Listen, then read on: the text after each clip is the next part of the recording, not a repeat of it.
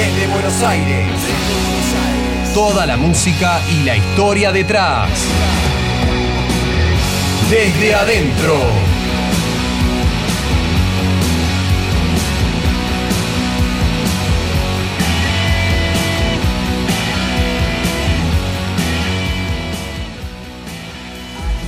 Muy buenas tardes a todos, bienvenidos a uno de los últimos programas de este ciclo 2020 de Desde Adentro en Radio ICER 95.5. Mi nombre es Tomás Tirrell y como todos los viernes de este año vamos a hablar de música, les vamos a contar un poquitito de historia, aunque hoy va a ser un programa algo distinto a lo que venimos acostumbrándolos porque no vamos a hablar de una banda en particular, sino que vamos a hacer un repaso a modo instructivo, a modo de explicación, a modo de empezar a cerrar este ciclo y resumiendo un poquitito todo lo que vimos durante el año, como si fuese la maestra Me siento como en, el, la primaria en el colegio.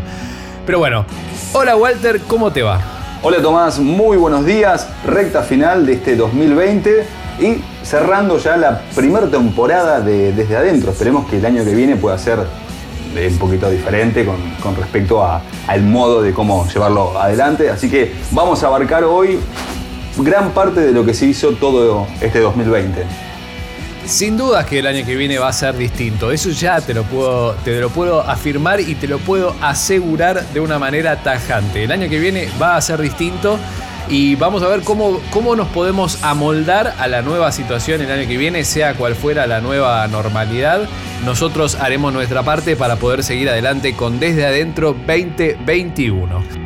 Como les decía, programa número 25. Recuerden que si nos quieren escribir, nos quieren mandar un mensajito, nos quieren contactar, nos quieren pedir algo, algún saludito para todos nuestros conocidos, lo pueden hacer a arroba desde adentro ok en Instagram y inclusive también va a estar el link a la lista de Spotify que solemos actualizar con toda la música que vamos haciendo durante el programa y específicamente hoy va a ser un playlist variadísimo. Tenemos eh, más de, estoy chequeando en este momento, tenemos más de 9 horas de, música en el, perdón, más de 43 horas de música, 621 canciones en nuestro playlist para escuchar. Así que si tenés algo para hacer el fin de semana, le das play en un shuffle y vas a ir por toda la, actividad que tuvimos durante todo el año. ¿Qué pasaba un 20 de noviembre, pero de 1971? Pasaba algo que tiene que ver un poco con algo, con una banda que tocamos hace un par de programas, que tiene que ver también con, con cómo vamos a empezar el programa de hoy y que Keith Moon, el baterista de The Who, el baterista que, fue uno de los últimos en sumarse a la banda, en 1974, un día como hoy, pero de 1974, se cayó del escenario con la batería incluida, se lastimó, y hubo una persona, un chico de 19 años dentro del público que dijo, che, che, yo toco, ¿puedo subir a tocar? Increíble. Pero, digo, ¿por qué, ¿por qué quiero resaltar este hecho, más allá de que es divertido? Porque los Who se caracterizaron por tener este tipo de comportamientos arriba del escenario. Recuerden que Keith Moon, lo hemos dicho en alguna de las trivias, era el muchacho que ponía petardos y, explosivos adentro del bombo en el mismo show y The Who era la banda que rompía, entre otros, rompía instrumentos arriba del escenario a raíz de una especie de, error que tuvo el, guitarrista principal en el subte, allá por sus inicios.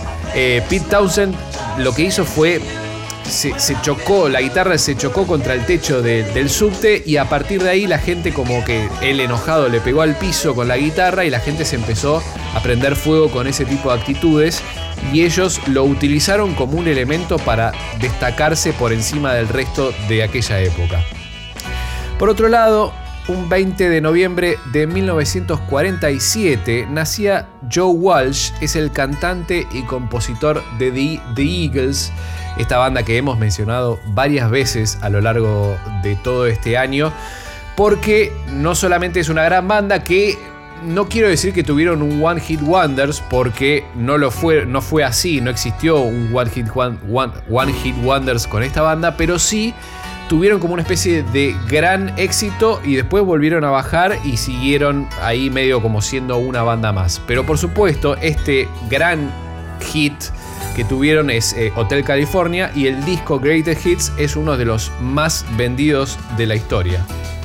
¿Qué sucedía un 20 de noviembre de 2004? Esto se lo podríamos plantear un poco más para Simón, vamos a ver si hoy aparece, pero un dato más que nada curioso, anecdótico, porque el 20 de noviembre del año 2004, el cantante Liam Gallagher fue multado con 40.000 libras después de una pelea que tuvo en un hotel alemán. Liam Gallagher había sido arrestado junto con el baterista de aquel momento, recordemos que Oasis ha pasado por varios bateristas, en ese momento era Alan White, y bueno, otros tres miembros del entorno de la banda, luego que hubo una pelea en Múnich en el año 2002, en el cual Liam Gallagher en esa misma pelea perdió dos dientes.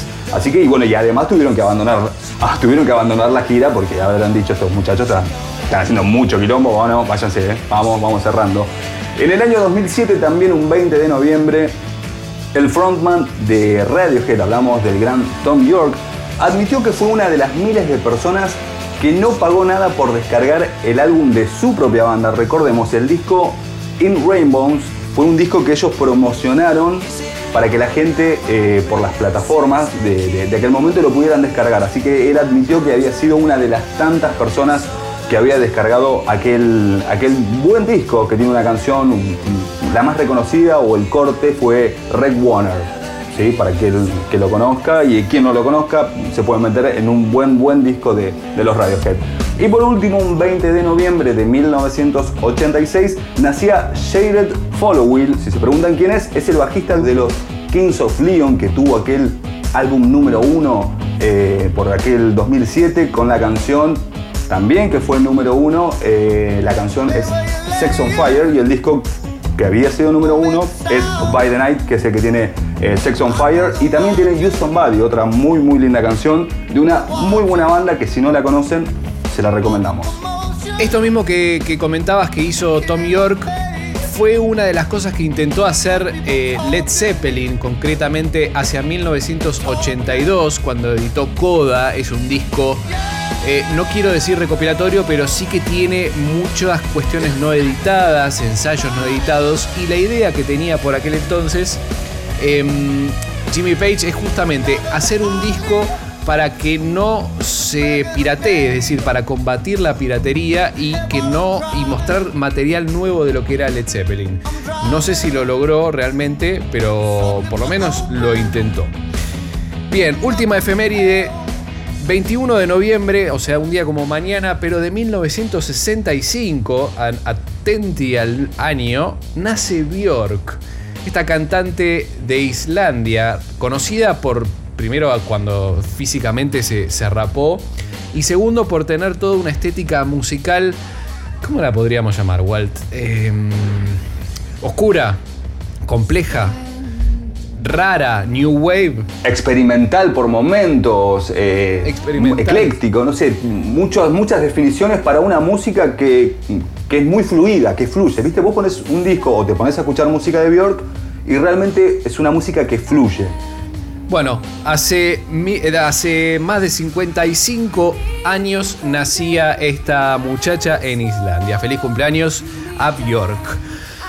Buenas noticias para los que les encanta ir a ver espectáculos en vivo, sobre todo musicales, es que a partir de mañana, 21 de noviembre, empieza a haber shows en vivo en el Conex. Específicamente mañana va a tocar Coti, que va a ser uno de los primeros shows, y pronto van a sacar eh, la agenda que van a tener por lo que queda de este año y seguramente en enero y febrero, porque es un lugar obviamente abierto. Por supuesto, hay protocolos.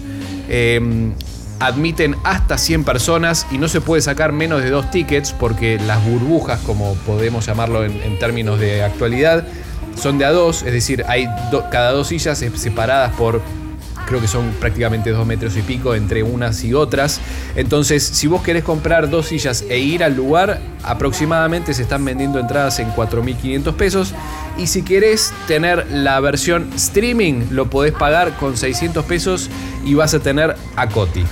Con respecto a los recitales, uno que ya va entrando en una edad, ¿no? Un poquito más pasado los 30, esto es, es genial. Que vos vayas a un recital y te puedas sentar y que nadie te moleste alrededor, creo que para gente que ya vamos pasando los 30, viste, ya que ya cuando uno iba a los shows ya se empieza a meter al fondo, ya no, no vas a la parte del pogo. Esto la verdad que es una, una idea interesantísima lo que proponen y ojalá que, que, que se pueda seguir adelante en muchos recitales. Sí, igualmente creo que también depende mucho del tipo de público y del tipo de artista. Es decir, Coti, Coti te la banco. Coti te la banco y aparte el Conex es un lugar al aire libre, con lo cual tiene sus, sus, atractivos y también sus eh, contradicciones, porque digo, si, si de repente está medio lloviendo, debe, debe ser medio extraño ahí organizativamente y desde la producción. Pero bueno, lo importante es que se están empezando a abrir lugares en vivo Em, ya hace poco se empezó a abrir shows en autos, es decir, vos podés ir con tu auto y en vez de hacer un, eh, autocine tenés un auto show, sobre todo hacia zona norte, cerca del río, es decir, hay, varias, hay varios movimientos alternativos para poder ver un show en vivo, lo cual me parece absolutamente positivo. Retomando, por otro lado, algo que comentamos la semana que viene y que seguramente vamos a recordárselos la, semana, perdón, que recordamos la semana pasada y se los vamos a recordar la semana que viene en nuestro último programa, es que se grabó ya Liam Gallagher, este íntimo amigo de Simón y que lo trae siempre y que recién Walt contaba la anécdota que perdió un par de Tedien, el muchacho en una, en una pelea. Em, bueno, la cuestión es que ya grabó su recital que va a salir por streaming el 5 de diciembre y lo grabó en un barquito en el Támesis, es decir, es un show que hace en un barco recorriendo el Támesis y el show en sí se llama Down by the River Thames. Por ende, el 5 de diciembre, fanáticos de Oasis y de Liam ya tienen las entradas disponibles para verlo por streaming. Y por último, última novedad de actualidad es que Foo Fighters, Foo Fighters no se queda quieto. Otro, otra de las grandes bandas que siempre decimos cómo estos pibes siguen haciendo cosas. Bueno, Foo Fighters es una de las bandas que sigue absolutamente activa, más allá de que no esté tocando en vivo, porque va a sacar un disco en febrero y editó eh, una especie de adelanto como los hicieron los ACDC la semana pasada, editó Shame Shame, el adelanto de este nuevo disco de Foo Fighters que saldrá aproximadamente en febrero de 2021. Foo Fighters que es una banda que nos queda pendiente, que tenemos bastante para hablar de ellos, muchos discos desde 1995 para acá.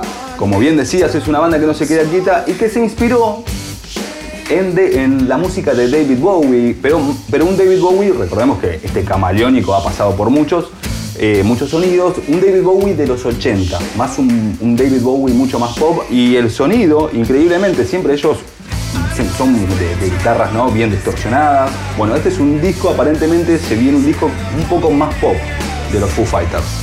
Se escucha algo pop en, esta, en este adelanto James Shane, que es lo que estamos escuchando de fondo.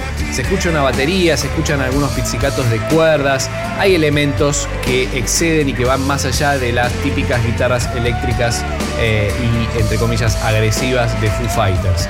Eh, veremos eh, concretamente con qué nos sorprende la banda, que siempre, siempre, aparte Dave Grohl para mí es un crack, más allá de ser un gran baterista y gran guitarrista y cantante, es como él es una figura Y está bueno que también renueven un poco. Me, parece que está bueno este, ¿no? este, este nuevo, digamos, propuesta o proyecto que van teniendo con, un estilo más pop, ¿no? Dejar de escuchar un poquito a Foo Fighters en su zona de confort, que es el rock, bien propiamente dicho, a meterse en un poquito más en el pop, me parece que va a estar bueno. Para empezar este viaje en el recorrido que tuvimos durante este año en Desde Adentro, empezamos con eh, The Who, una de las primeras bandas cronológicamente que trabajamos en el programa. Y vamos a irnos a este primer corte con Baba O'Reilly, eh, uno de los primeros hits, uno de los primeros singles del disco Who's Next de 1971.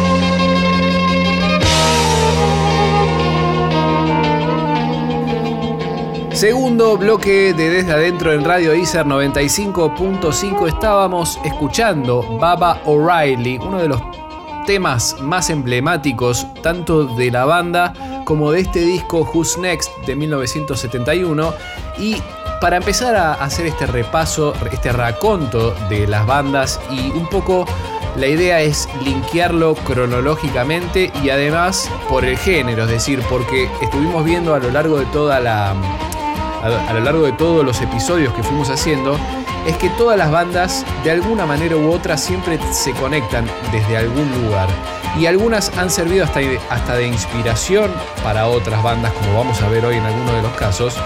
Y justamente The Who ha servido de inspiración para muchas bandas que van a venir después. The Who es una banda que se forma en 1962, como les contamos, que al principio se llamaba The Tours, The The Tours. Eh, está compuesta por Roger Dartrey, después Pete Townshend, John Entwistle y Keith Moon, que se los acabo de mencionar como el baterista bizarro que ponía bombas y petados adentro del, del bombo. Y Pete Townshend, como les decía en algún momento de los programas, es el motor creativo, es el ala que lleva adelante el mando de la banda y sobre todo con esta intención que tenían, por ahí no tanto al principio, como siempre vimos también una, una variante eh, que suele repetirse en, todos los, en todas las bandas, es que al principio más o menos hacen lo que pueden, es decir, graban lo que pueden y de alguna manera tratan de, de llegar a cierto público y van sumando cada vez más popularidad. En 1964, dos años después de formarse, los The Who cambiaron de nombre justamente con esta idea de tratar de, salir por encima de la media, sobre todo en Inglaterra, donde se estaba gestando todo este movimiento del nuevo rock inglés. Recordemos que en ese momento, quienes son contemporáneos, los Beatles, de los cuales este año no hablamos y vamos a hablar el año que viene, los Rolling Stones, de los cuales no hablamos este año, pero vamos a tener que hablar el año que viene, y los Who están en el mismo lugar, es decir, hay un montón de bandas que están dentro de este movimiento y una de las ideas que se les ocurren, como les dijimos, era empezar a romper instrumentos. Cambiaron de nombre, se llamaron The High Numbers, eh, para tratar de, de acaparar un poco más de público.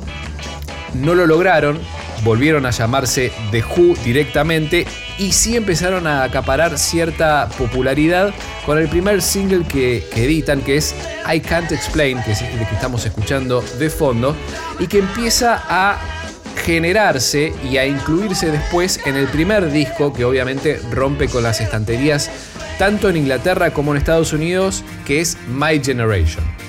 El disco My Generation, editado en el 1965, está incluido en el puesto número 49 de la lista de los 100 mejores álbumes de todos los tiempos, elaborado por la revista NME. Para quien no conozca esta revista, en Inglaterra más o menos hablemos como Billboard o Rolling Stone aquí en Argentina. My Generation, canción también que quiero mencionar, hacen Green Day y también Los Oasis. Fue una de las primeras canciones que básicamente los ubicó en el estrellato, más allá de I Can't Explain.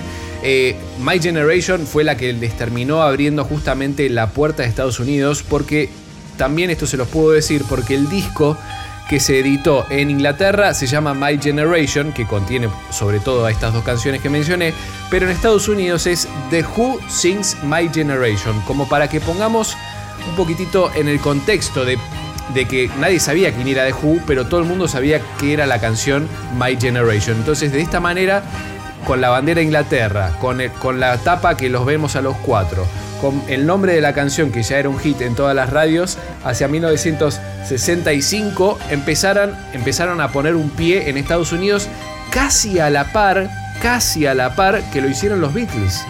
Digo, para poner de vuelta en contexto y empezar a entender de dónde viene y a dónde va todo. Así como estamos en Inglaterra y todo este movimiento, pasamos a una colonia o ex colonia de Inglaterra que es Jamaica. ¿Por qué? Porque ahí está Bob Marley, que en el medio de todo este nuevo, este nuevo movimiento de música en Inglaterra, Bob Marley genera el nuevo movimiento de lo que va a ser en un futuro no muy lejano el reggae. Estamos hablando de cerca de 1965 que forma The Wailing Wailers, que es, digamos, la traducción sería un, grito de protesta, que la forma con Bunny Wailer, una especie de medio hermano que tenía, que tuvo, y Peter Tosh. La idea en un principio de esta banda era tratar de hacer una, digamos, de tomar como, como fuente de inspiración la música negra de Estados Unidos, sobre todo la del sur, y a partir de eso empezaron a tomar el, el ska, pero en ritmos mucho más lentos, y fueron transformándolo en una especie de rocksteady. Esos son los comienzos de lo que sería el futuro del reggae un, par de años más tarde.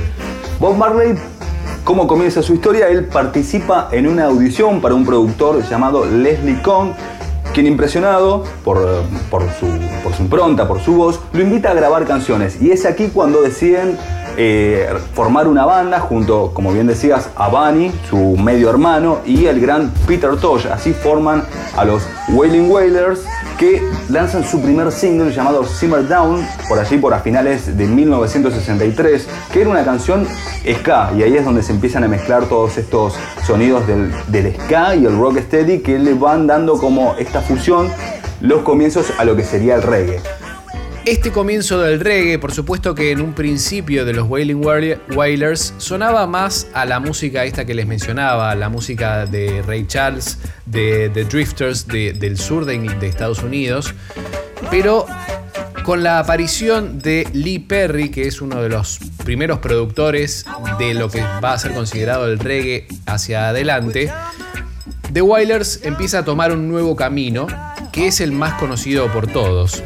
Pero recién, en 1973, empiezan a grabar con Island Records y es acá donde es como que el reggae se instala por fuera de Jamaica, porque recordemos que esto era un movimiento que estaba absolutamente ligado y dentro de Jamaica, pero gracias a Island Records y Chris Blackwell, que era una especie de empresario que vivió en Jamaica y que era el encargado de llevar discos de, los, de la música de las colonias a Inglaterra, es que se le dio la oportunidad internacional al reggae de salir al mundo. ¿Por qué? Porque llegó a Inglaterra, a la gente le empezaba a gustar lo que escuchaba y esto generó un movimiento.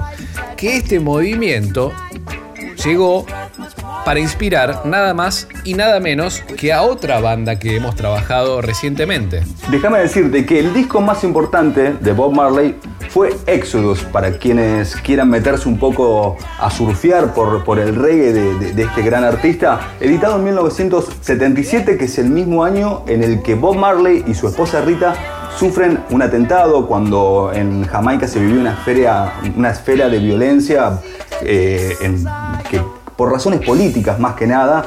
Y es allí donde Bob Marley decide viajar a Londres, un escenario que era muy propicio para grabar este disco, que fue el más importante no solo de Bob Marley, sino que está catalogado como uno de los discos más importantes de la historia del reggae. Así que se llama Éxodo por aquel eh, huida que tuvo de su Jamaica natal para pasar a Londres. Y tomando este año como punto de partida, este año en el que Exodus es el, el disco del reggae eh, internacional, hay un antes y un después en el género musical.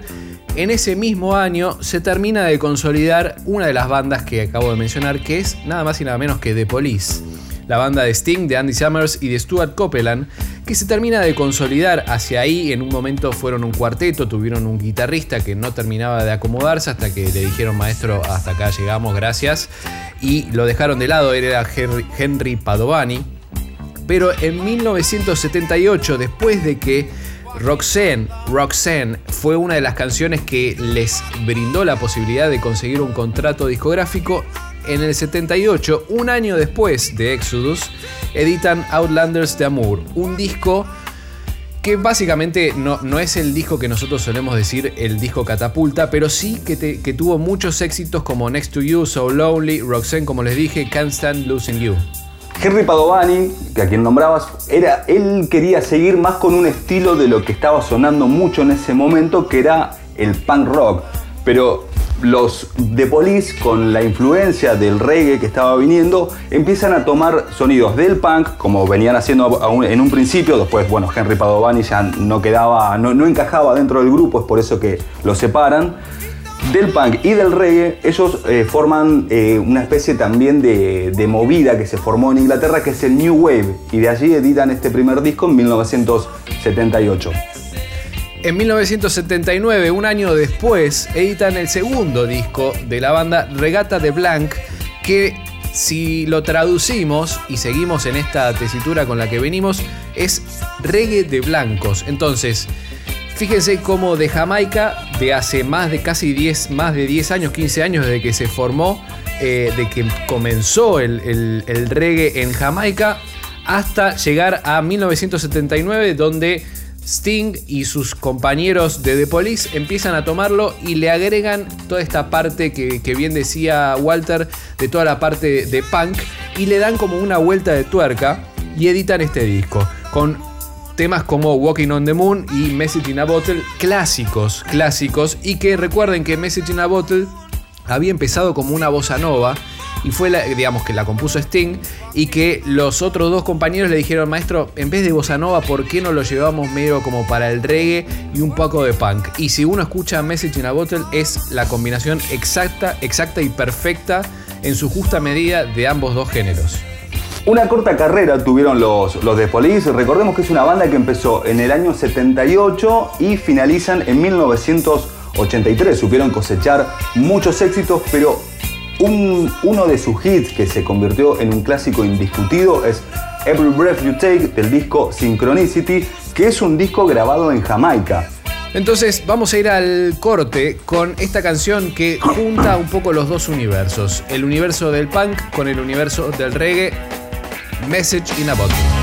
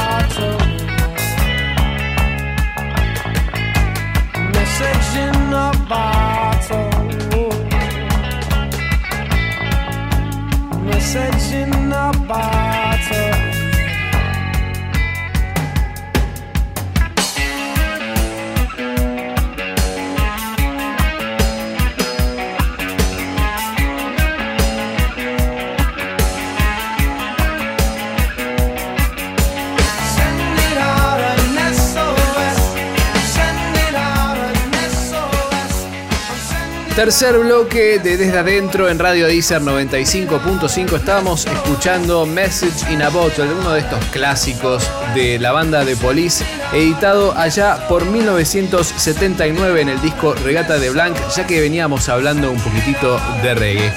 Pero para meternos en una cuestión un poquitito más bailable, me gustaría escuchar algo de deporte. La música y el deporte van de la mano. Por eso está Ramiro Fornataro con toda la información del deporte.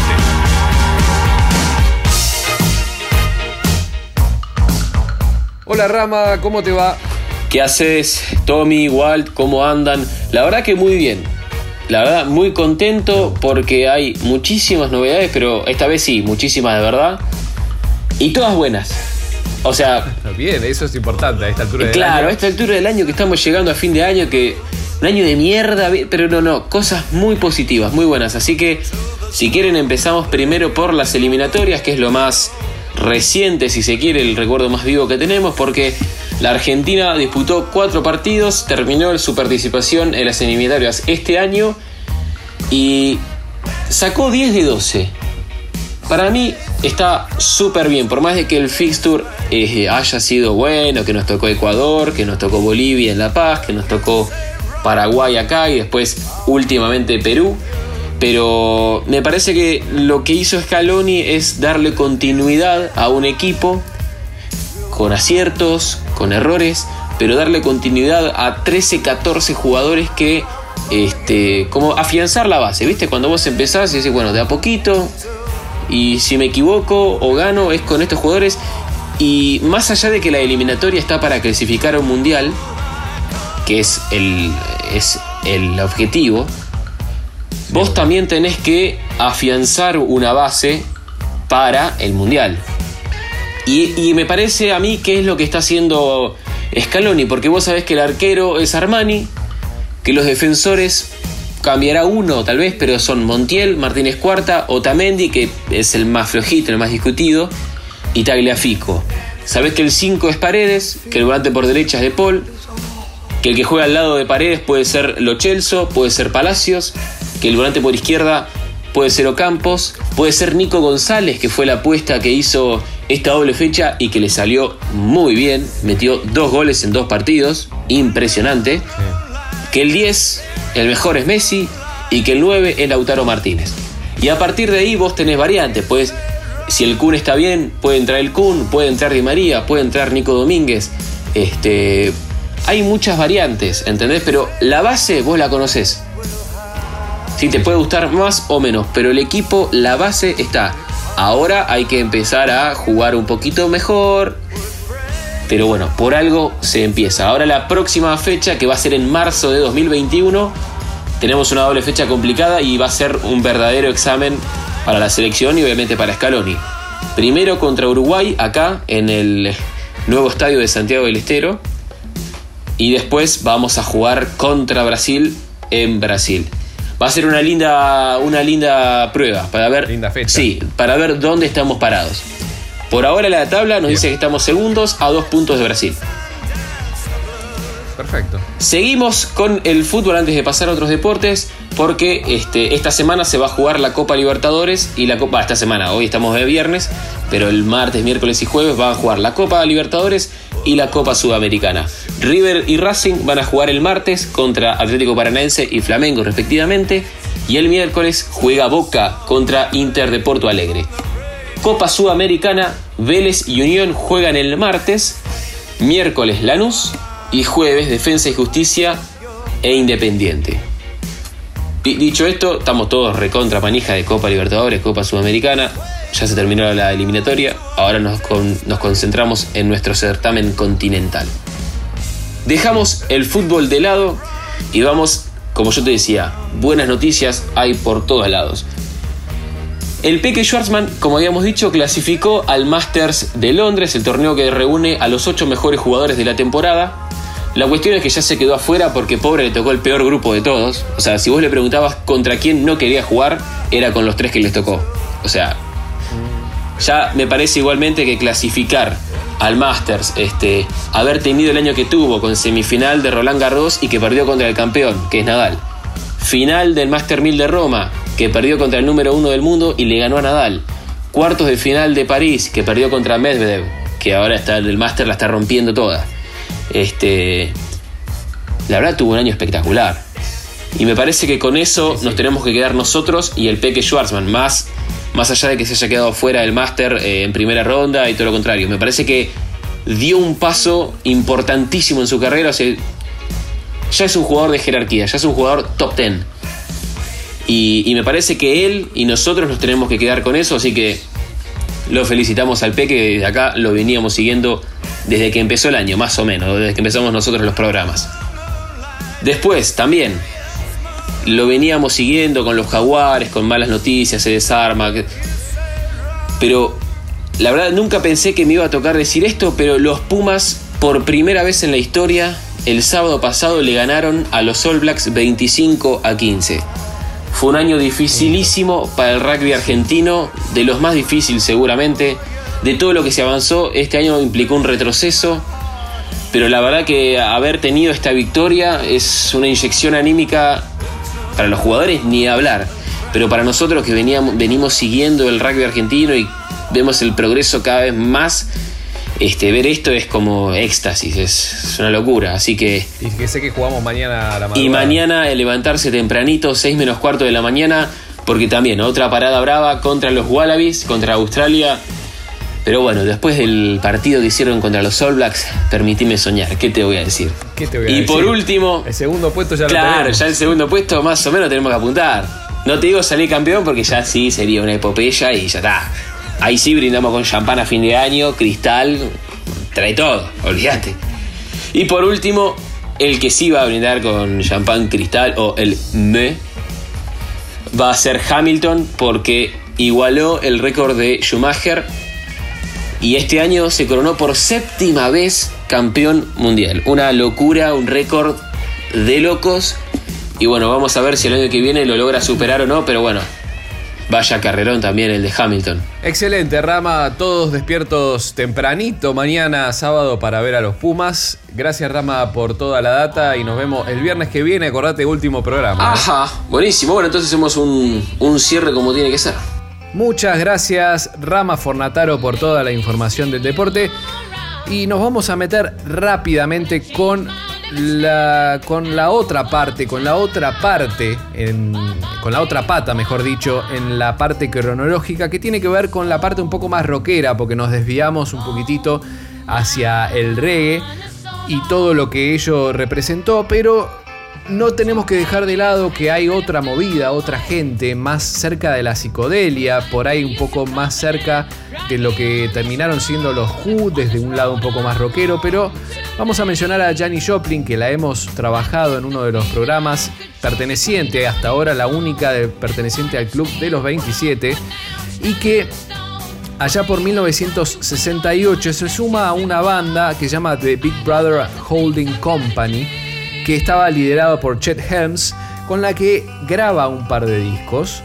Tiene como ese sus primeros momentos de gloria y esos momentos de gloria la empiezan a ubicar a ella por, entre comillas, encima del resto de la banda. Es decir, el comentario en general en ese momento era que ella estaba como eh, digamos que la banda no estaba a la altura de lo que ella era musicalmente y del personaje que ella eh, eh, enmarcaba y lo que ella transmitía. Entonces ahí es cuando le terminan de alguna manera diciendo, bueno, necesitamos que te abras de la banda y se hace solista.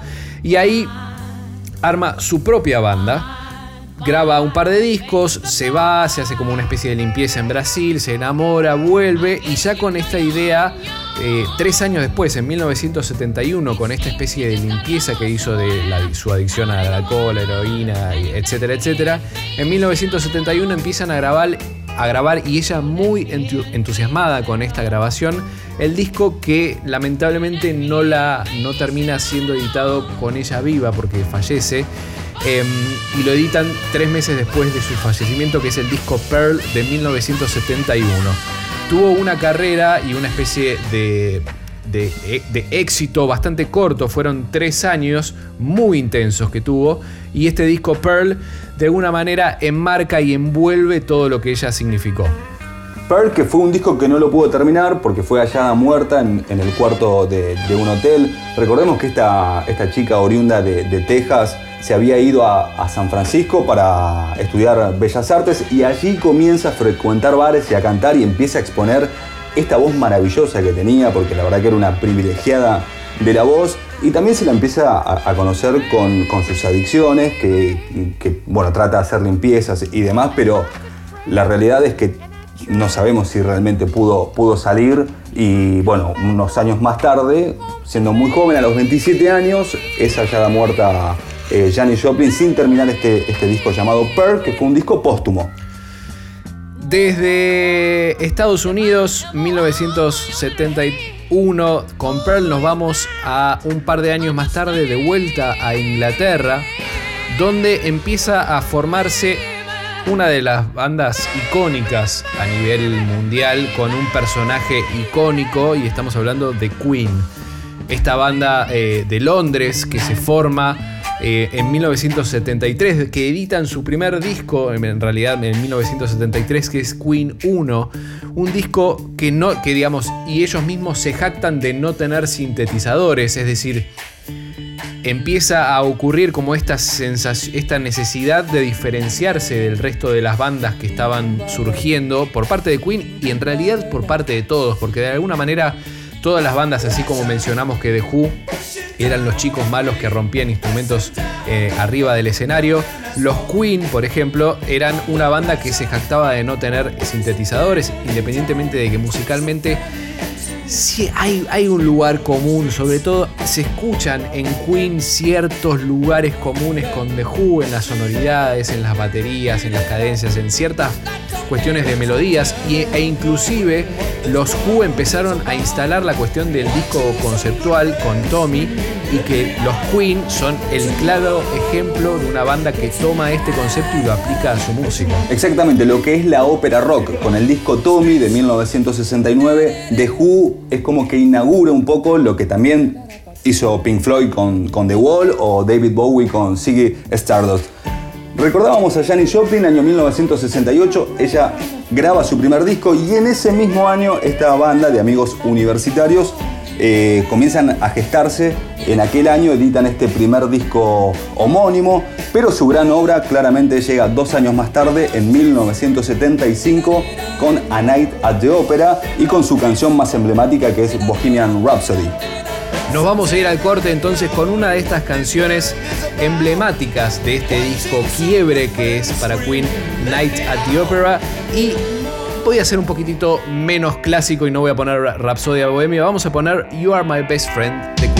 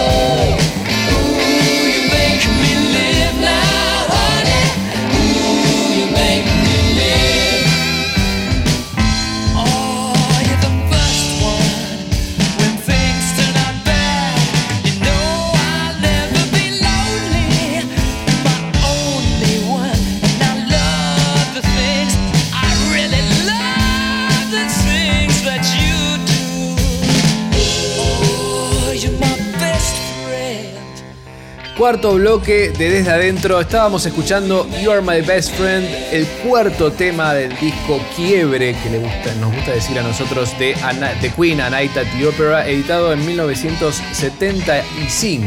Canción compuesta por Roger Taylor, su baterista, que curiosamente, si uno eh, se jacta de la letra o del título que es Tú eres mi mejor amigo, no está dedicado a un amigo, sino que está dedicado a su esposa. Nos tomamos un avión directo, un transoceánico y nos vamos a Australia, mismo momento, prácticamente 1973-1974, donde se fonda, donde se forma una de las no quiero decir la única banda australiana porque hay un montón de bandas, pero quiero decir la banda que hace su trabajo en el rock de manera excepcional y que la semana pasada editó un disco, perdón, o sea, editó un disco concretamente y estamos hablando de ACDC, hemos hablado ya mucho de ellos. Esta banda formada en 1974 en Australia con Ben Scott en eh, cantante que fallece unos años más tarde y después eh, se suma Brian Johnson en, justamente para el disco que termina siendo el disco quiebre no solamente para ACDC, sino que es uno de los discos más vendidos a nivel mundial. Después está Mark Evans en el bajo, Phil Root en la batería y los hermanos Angus y Malcolm Young en las guitarras y básicamente son los motores creativos.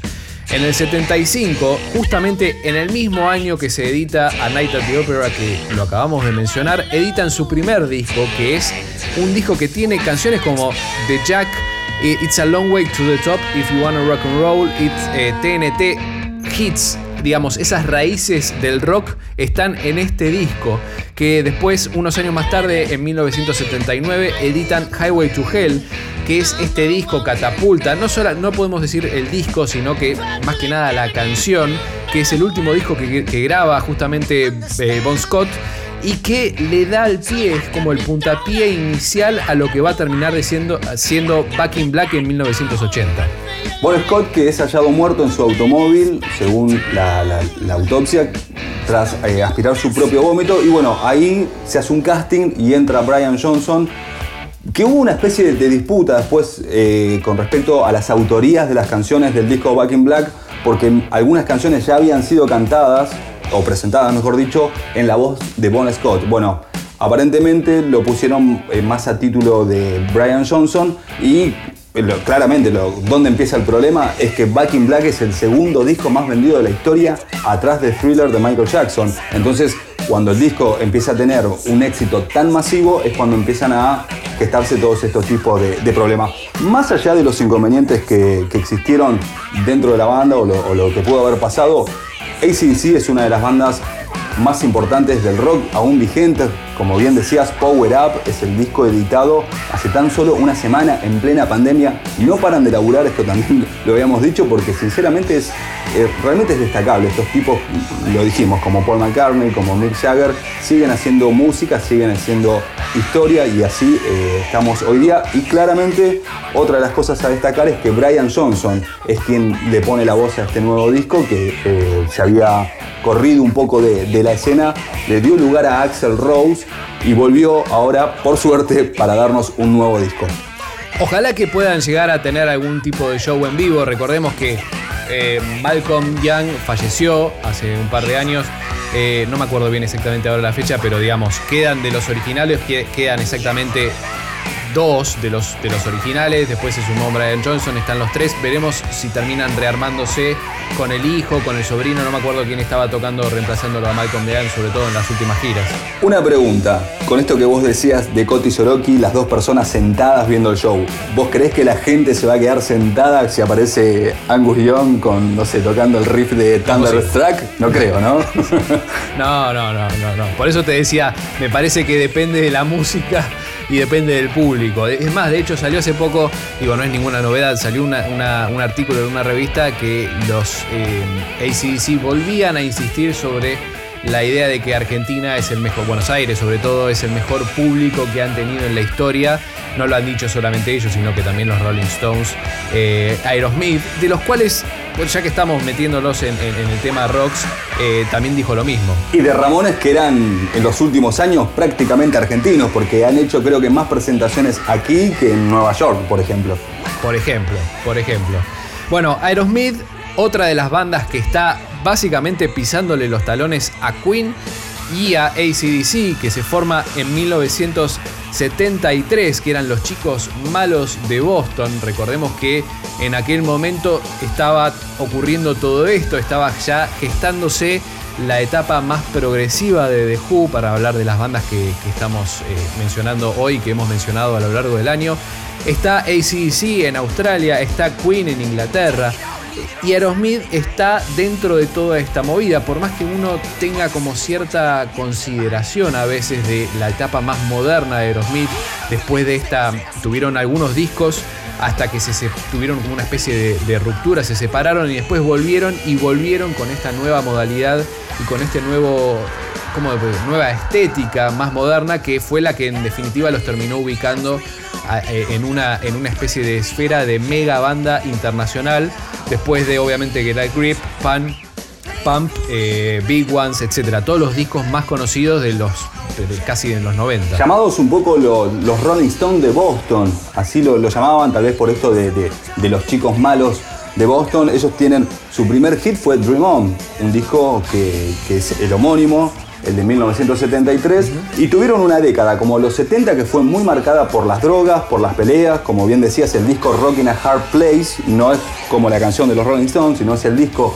de 1982, es donde no está toda la, la formación original, tampoco está Joe Perry, que es su eh, histórico guitarrista, y Pump, que es el disco más reconocido en su eh, país natal, en Estados Unidos, pero el disco que le da el reconocimiento mundial claramente fue el emblemático Get a.